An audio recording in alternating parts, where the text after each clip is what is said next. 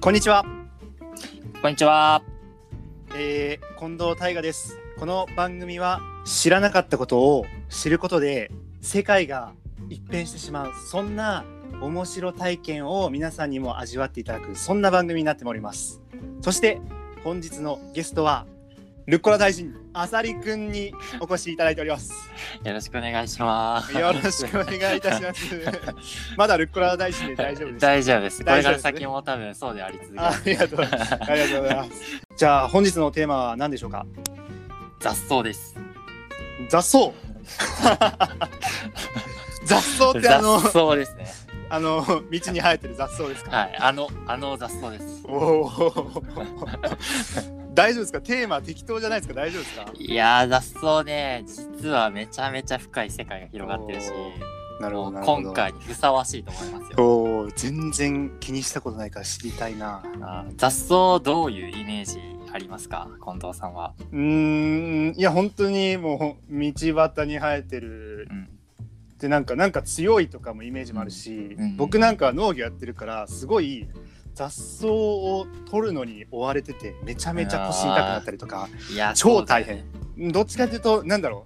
うどっちかというとなんかめっちゃ嫌いかもしれない。あいや、そう。で、一般の人もだって庭に生えてるの取ったりとか、うん、なんかあんまいいイメージない。いいやーそうだね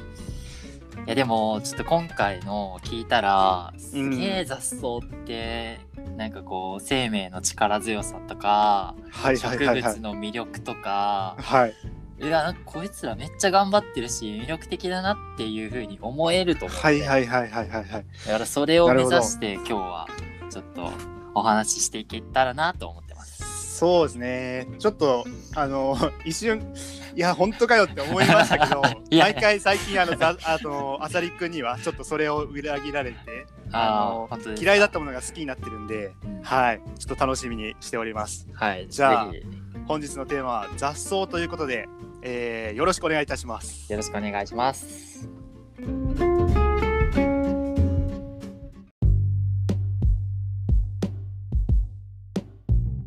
それでは本編テーマは雑草でお願いいたします。よろしくお願いします。よろしくお願いします。じゃあまずは、はい雑草ってなんだっていう話をしたいと思うので、はい、まず雑草って漢字で言ったら雑に草で すよね。そうだね。雑に腐ってまさにそんなイメージだけ ど。えじゃあさ雑ってなんだよっていう話をちょっとしよあうーかな。雑雑で思い浮かぶ、なんか言葉ありますかそうだな。まあ今勝手に思い浮かんだのは雑巾とかもそうだ雑し巾。あ と汚いね。汚いとか、そうなんかもう適当に使っていいとかイメージもあるあーあーあしー、大雑把とかもああそそうう,、だね。大雑把。うわ、んこいつなんかもう適当にやりやがって大雑把だなとか あいい加減とかそそうういいうううんうんなんか今言っててめちゃめちゃマイナスなイメージ多いかもいやそうだねなんかうん調べると、雑草雑草のの雑は雑用 とかなんか混雑とか、うん雑多とかなうんかん結構いい加減でたわいもないとか、そそうういだうね意味だったりたわいもない確かにねいいことなさそうだねあんまり でもね調べるとねあいそはいういえばこれなんだろうっていう使い方があって、雑技団とかあるじゃんあの中国の雑技団はいはいはいはい別にあの人たちってさいい加減な技っていう風にさ、認知されてないよねむしろ、はいとすごいちょ超一流の能力持ってる人が、うんいろんな技を使うみたいな意味で雑技団使ってるようね、わあそうだねめちゃめちゃ綺麗にうん、あれだよねつま先立てたりするもんそねうそうそう、ねえ雑草の雑の使い方としてはなんかちょっと違うまなあっていう確部かに分があるから、はいで要は雑ってなんか使用じゃないけど、うんなんかありふれたうんまあ、たくさんのもの主要ではないけどありふれてるようなものっていあーうなるほ使どい方としてはい雑はいはい草はいを使ってるだからえ雑草、ー雑草は主要じゃないけはいはいどありふれた草っていう意味だったよね、なるほどねうんあそういう意味もあるんだ雑というかそういううん雑っていう感じにはそうそうそうそう、うんまあもちろん邪魔になる草みたいな感じで使われてる部分もあるけど、はいはいはいはいでも主要じゃないけどありふれてる草っていう意味合いもありますははい。意外だな、それ は。い、意外ですね、じゃあ、ちょっと、あれ、今思ったのは、うんその例えば「ワンピースだと主要はやっぱりルフィなんだけ どその周りにいるなんか主要じゃないゾロとかも結構主要だと思うんだよね、ただちょっと俺実はザあの「ワンピースあんまり詳しくないですけうど、んうんうそれのもっと外にいる人たちって雑草みたいな感じなのかな、んそうだね確かに俺今、うんワンピースの他のキャラのこと俺すぐザコって言葉が思い浮かんだんだけど 雑に魚だよねそう多分そうだね いやでもそいつらもいないと「ワンピースは成り立たな 成いりってこ立とたでなすい、ね、そうそうそう、ああなるほどまあ、ザコって多分弱いっていう意味じゃないよねああさそうなんだ、うん、多分なんかしそれこそ本当にさっきの主要じゃないけど他にあるものみたいな、うんうんうんいう小物みたいな感じだよねそうだねなるほどまあじゃあそういう意味で雑草をこう捉えていけばいいのかなそうですねはいはいじゃあその次にうんうん話したいと思っているのが、はいまあ、雑草の特徴と、まあはい生き方おおはいはいについて話したいと思います、はいでまず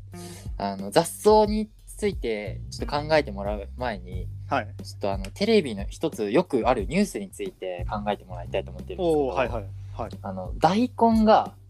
たまになんかこうアスファルトの間から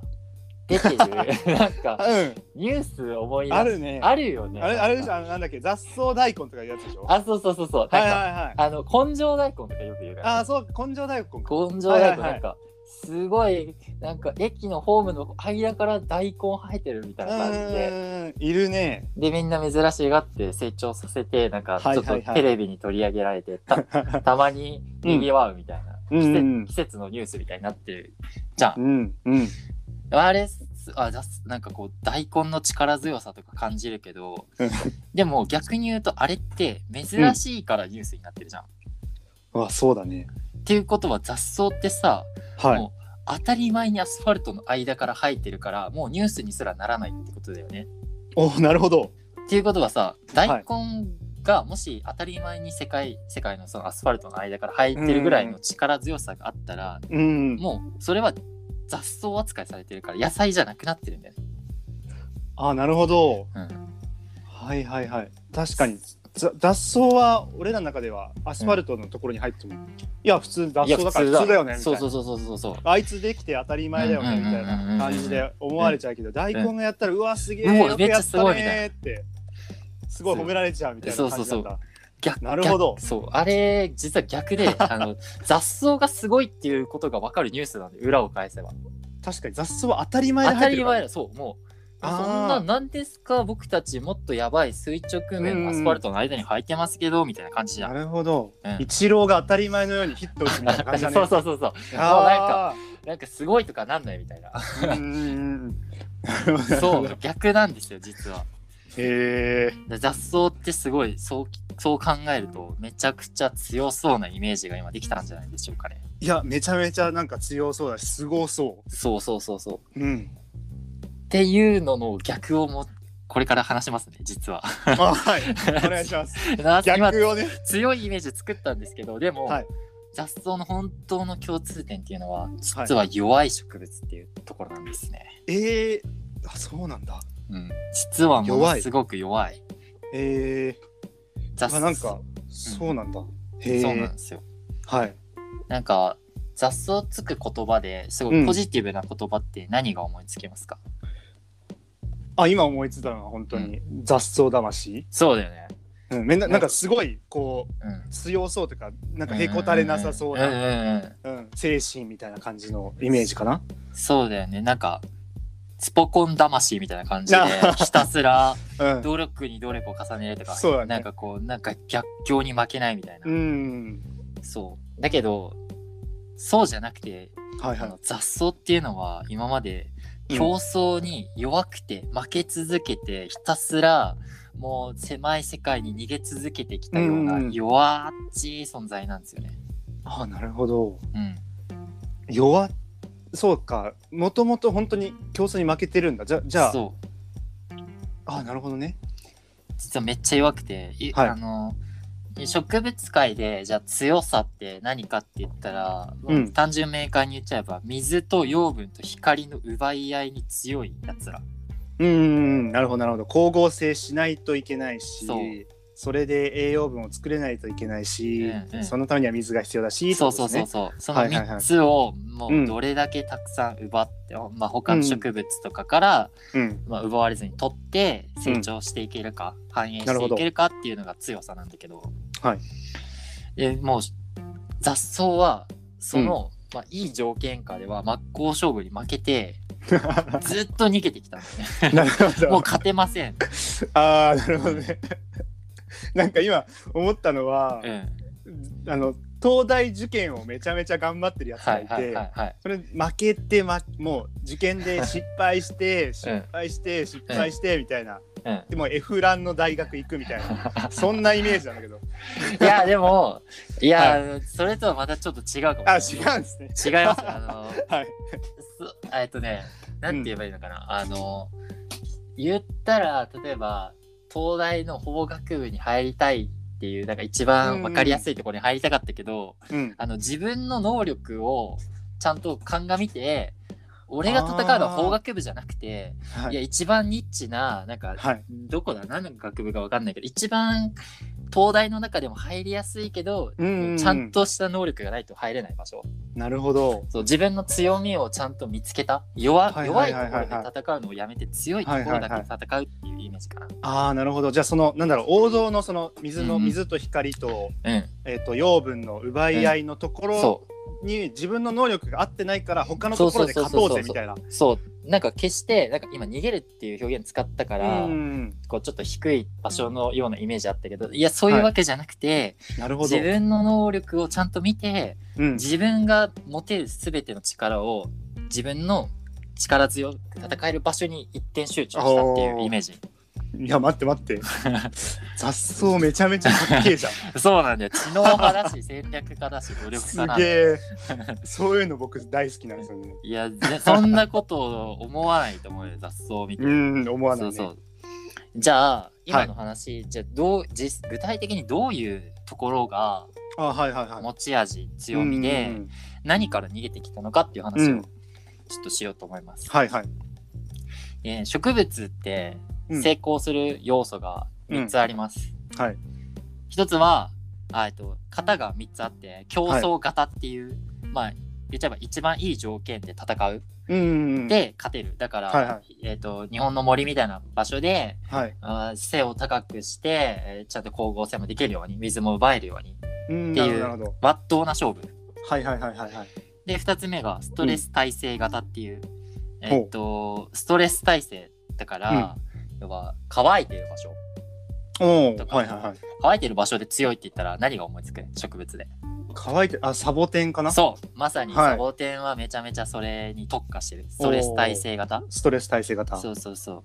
あと他にも分かりやすいのだけど海の近く、潮に耐性がある海とかののとあーころでって言ったらマングローブとかそうにそうい確かうに確かに植物はいはいはいはい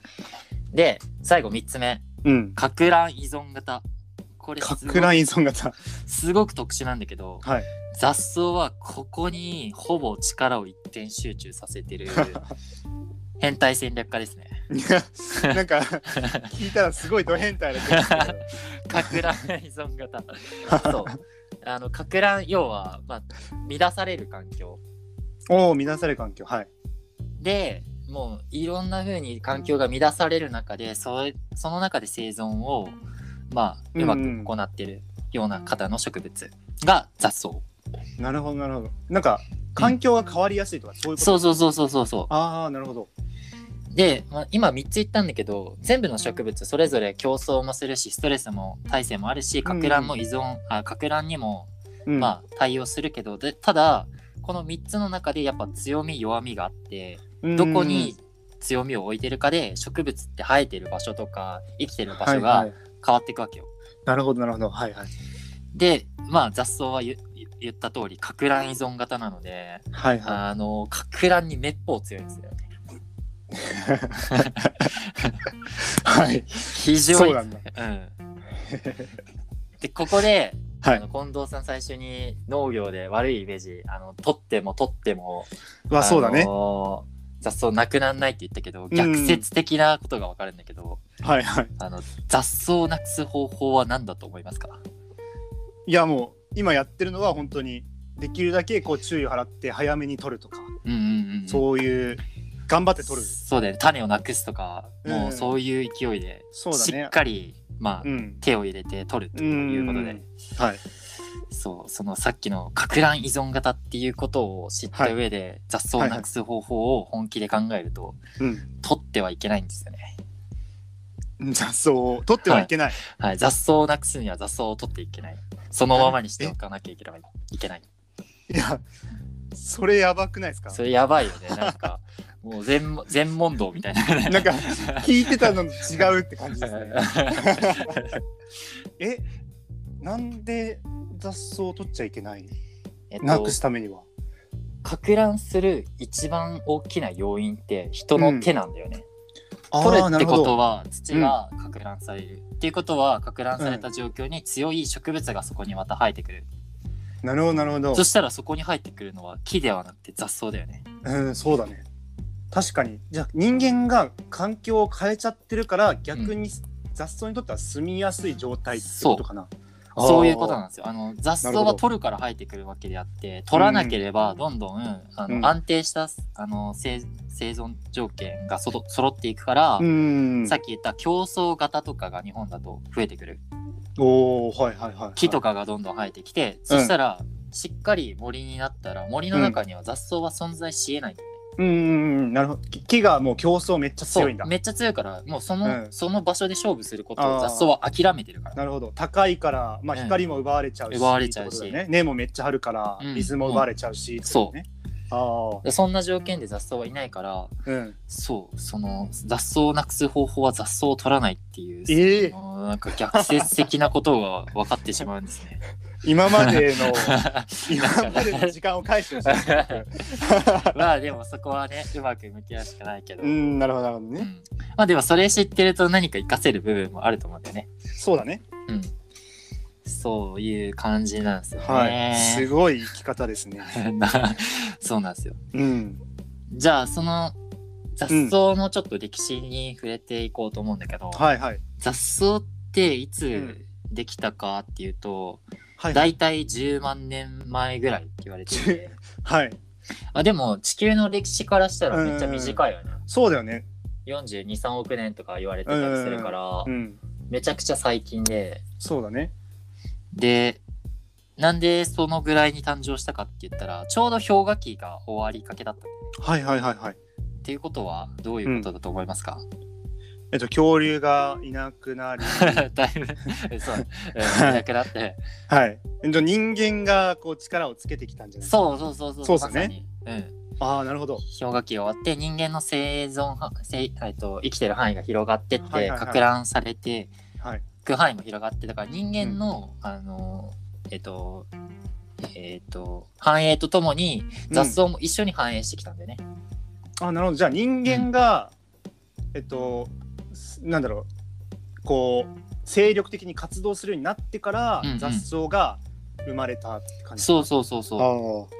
まあその氷河期の終わりって氷河氷河ってさすごい大陸を削っていくから、その削られて、要はかく乱が起きたからそこで誕生したけど、うん。その後のあの生育の範囲の広がり方は人間と一緒共にしてあったんだよね。ああ、なるほど、なるほどうん。うんすごい。じゃあ人間がいなかったら、雑そう草なんですよは存在できないのかな。まあかなり限られた範囲だけになっちゃうね。かく乱の自然環境の中でかく乱が激しい環境のみにうーんなっちゃう。ね。なるほど、なるほど。そう。だからまあ雑草を嫌がるっていうのはちょっと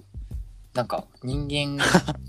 が作ってるからなんかちょっと矛盾してるようなるほなところも実はあるのかなっていうのがわかるよ ね。なるほど本当にそうそう雑草をなくすためにはもう人間がいなくなるしかないって ことですねまあなんか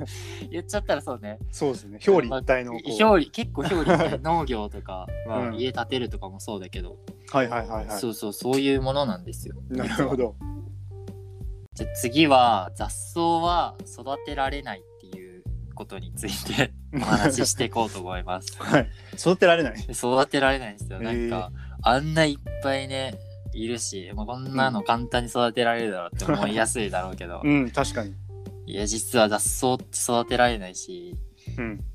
あんま確かに聞いたことなくない雑草を育てるってる農家って。いやなんか雑草って 育てても意味なさそうだな、まあカニなんだイメー ジも確かうにんうんそういう側面もある、フレンチとかではなんか雑草もああうん入ってあるるイメージだけどうんうん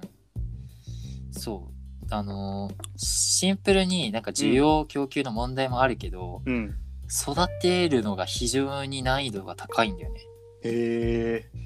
それはそのさっき言った雑草のか乱に強いというか、生育あのその生き方うんと関係性が深いんだよね、えー、生き方生き方がねちょっうんと特殊、特殊な環境で生きてるからうんなかなか育ちづらい部分があってっていうのはうんまずねあの野菜ってさうん種をまいたらさうん一度に発芽しますよねあするするもう同時にね同時に23日経って発芽してうんみたいなねそうそうそううんなんかだから育苗とかあの種あの苗を育てるのもうん種をこうまいて、うんで23日こう水やったら一斉に発芽してうんで同じタイミングで野菜は定食できたりするじゃん。うんうんでも雑草はねもう同じところ同じ株から種を取ってはいはい同じ環境にまいても、もう全然点でバラバラへー発芽のタイミングがあ。そうなんだうん、でなんでこういうせんこういうことになっちゃうかっつったらさ、うんうんうん雑草が生きてるのってか乱がすごい環境じゃん、はいはいめっちゃ変化するそうそうそう環境がうんはいえわざわざ選んでるじゃんっていうことはさ、一度に発芽したらどうなると思います、一度に発芽したらうん、まあ同じ仲間ばっかりになっちゃうねそうだよねはいでああはい次か乱来たらさ全部発芽したらさ、もう残ってる種ないじ確かに全部発芽してるからゃん、うん、そっか環境変わったらそいつらがいなくなったらそうもうその次の種がないないよねうんだからあの種もすごい多様性に富んでてほうほういい環境なのにうんへ眠ったままのやつとかいるんだよねえお前今戦わなきゃダメだろって普通のあのそ野うだね菜だったら思うのうにんいやーちょっと今いい条件なんで逆に無理っすみたいな感じすげえな でいやマジそう僕俺はみたいなえそうなんか逆境に強いんで、みたいなうん逆境じゃないとちょっと生きていけないんすよみたいな感じで僕僕逆境に強いですみたいなはい、へーっていうやつもいれば、あうんの普通にいい条件でしか発芽しないような種も生まれるしはいはいはいはいはいなんかあの寒くてもうん急に発芽しちゃうやつもいるし、あったかくなってから発芽するやつもい るしなんかみ身勝手だねみんな 身勝 なんかめっちゃ自由なんだよなんか同じあお前同じ子供だろうなんか同じ家族なそのうに全然生き方違ったりとーなかるほどなるほどしてすごい多様性があるね。だからこそ、そのか乱状況でうんあのいろんなパターンに合わせてうんうんうん生きあの生き残っていくうんうんうんあの、やすあえっと雑草があるうんなるほどそういう特徴があるんですよ。はいはいはいはい。それはじゃあその雑草がそのバラバラに発芽とかすることによって、んみんなその多多様性があることによって、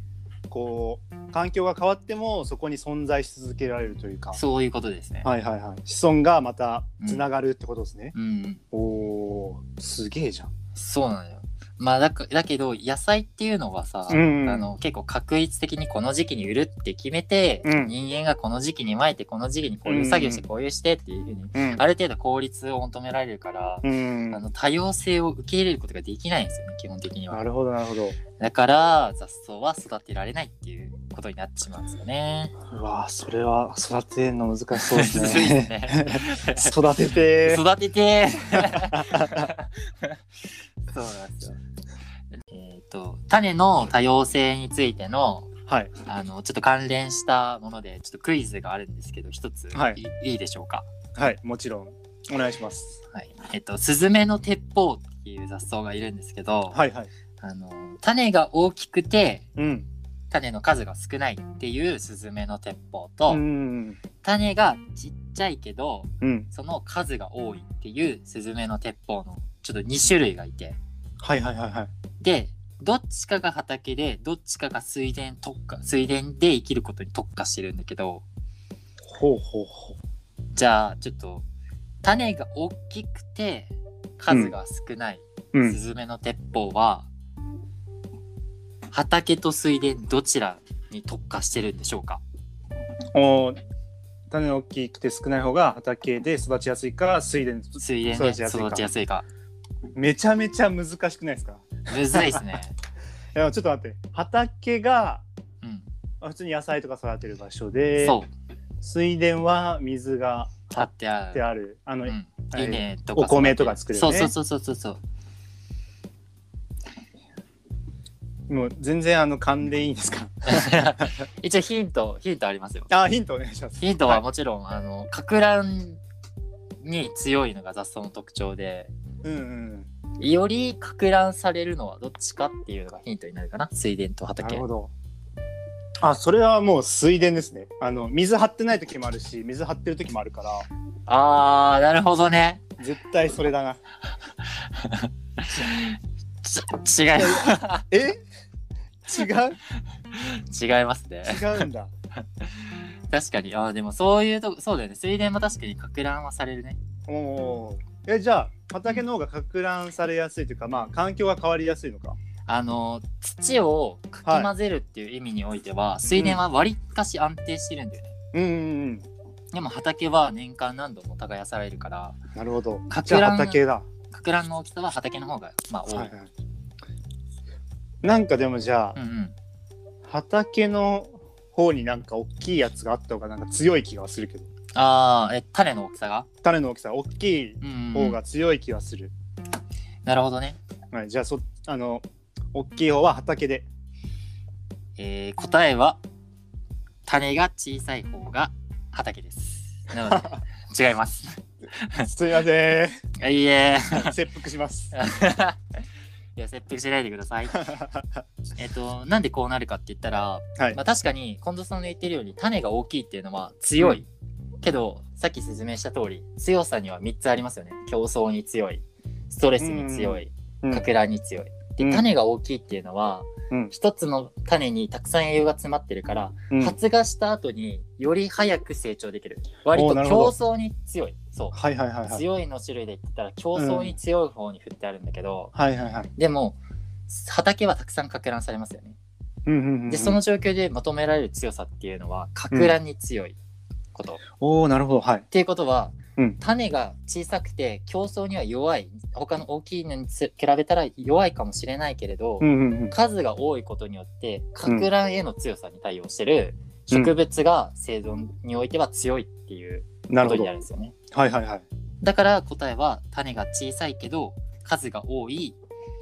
方が畑の、えーに育ってるスズメの鉄砲の特徴になります。なるほどなるほどで逆に同じスズメの鉄砲なのに、水田に生えてるのは、種が大きくて、うん種の数が少ない傾向が強い。へーえそれってじゃあ本当にスズメの鉄砲を、うんその水田と畑で生えてるやつうん見比べたら、その種の数と大きさが違うって違います。やばいねそう同じ植物なのに全然違うような,、なんてへいうえの生存競争を行ってるんだよね。すごいめちゃめちゃ戦略的だいやねめちゃめちゃ戦略的だし、うんすごいよね。対応力が半端ない対応力半端ない んだよ。へえあれみたいだねあのえっと今日本代表サッカーの日本代表で活躍してる遠藤さんみたいだね、ちょっと待って。あの俺デュエル数がわわあデューエル勝率がめちゃめちゃ高いっていう遠藤さん、ルンデスリーガでナンバーワンなんですけど、ううんはい。違いますね。ちょっと、いや、知識が不足してわかん なかった。いや、これは気にしないでくださ い。なるほど、なるほど。すごい。環境適応能力がすごいし、ううん、戦略的だし、すごいん、な。そうなんですよ。はい。他にも、はい。あの、面白いなって思ってるのが、うんうんうんゴルフ場とかでさ、雑草が芝の間から生えてきたりするじゃん。はい。そしたら、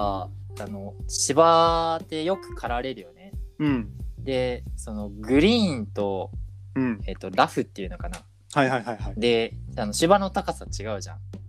グリーンの方が高いのかなえっと、ラフの方が高いか。ラフの方が高いと思う。はいはいはで、い。グリーンは、あの、ゴール近くだからすごく低く刈らああ、れてなるほど、なるほど。で雑魚に生えてる雑草ははい。もう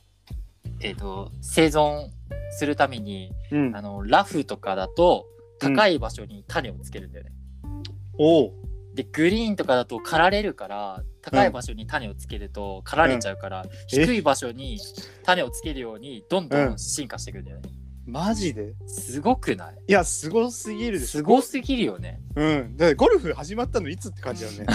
まずねそう あの雑草はすごいスピードでそのなんていうか同じ種だけどうんそのそれぞれの環境に合ったようなうん生育をしていくからマジか凄まじいよねそんなのへ気ーづかないけどすごいそういう努力を惜しまないですよ。うわー雑草マジかっこよく思えてきちゃかっっこたいいよね。でもそれだけ厄介な理由がわかるよね。めちゃめちゃしぶといの 分かってきためわっちゃしぶといよね。だってそんなだからことなんだされたらさ、彼だけじゃなくて抜かなきゃダメにな るじゃ確かにん。いなや半端ないよ。うん半端ない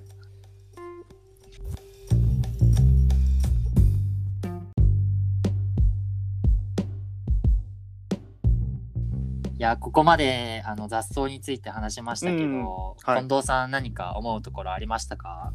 いやもう正直雑草のことすげえ嫌いだった しあのーうん邪魔だなとか思ってたけど、うんうんうんほんと見方変わりましためちゃめちゃ尊敬しておりますいやー、はいそうっすよね。はい知れば知るほど。いいですねはい。はいということで、えー本編はここまでにしたいと思いますありがとうございましたありがとうございます。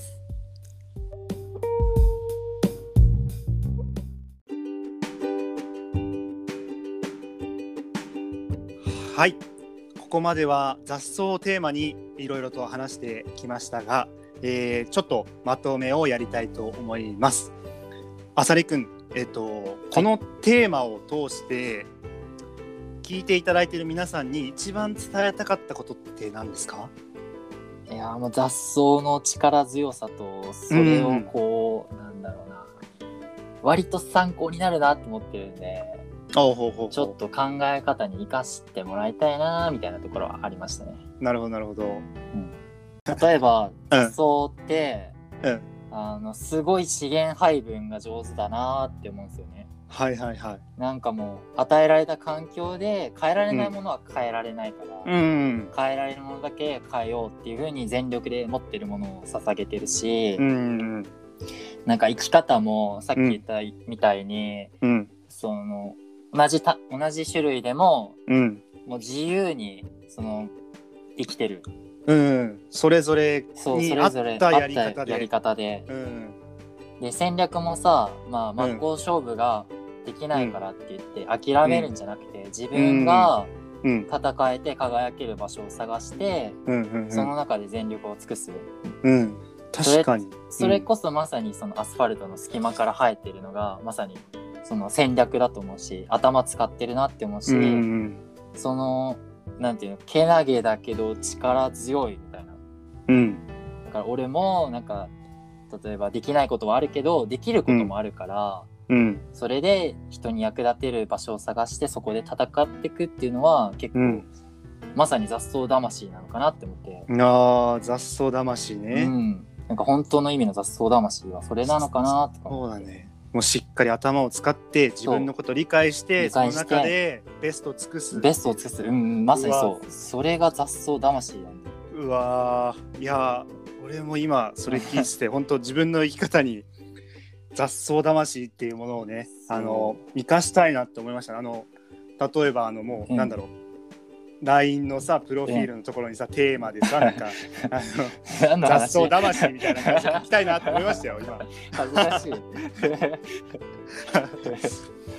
はいということでねえっと、聞いていただいてる皆さんにも ねぜひなんだろうこの雑草から学べることってたくさんあるんじゃないかなって思いますし、あのーそうですねもう自分の好きなように生きていいんだぞっていうのもね雑草から学べると思いますし、まあ、皆さんもね雑草と一緒に頑張っていきましょう。ら。そうですね。さあじゃあちょっと最後ちょっとグダグダになりましたが、 えー本日は以上になります、えー本日のゲスト浅利直人くんでしたありがとうございましたありがとうございました。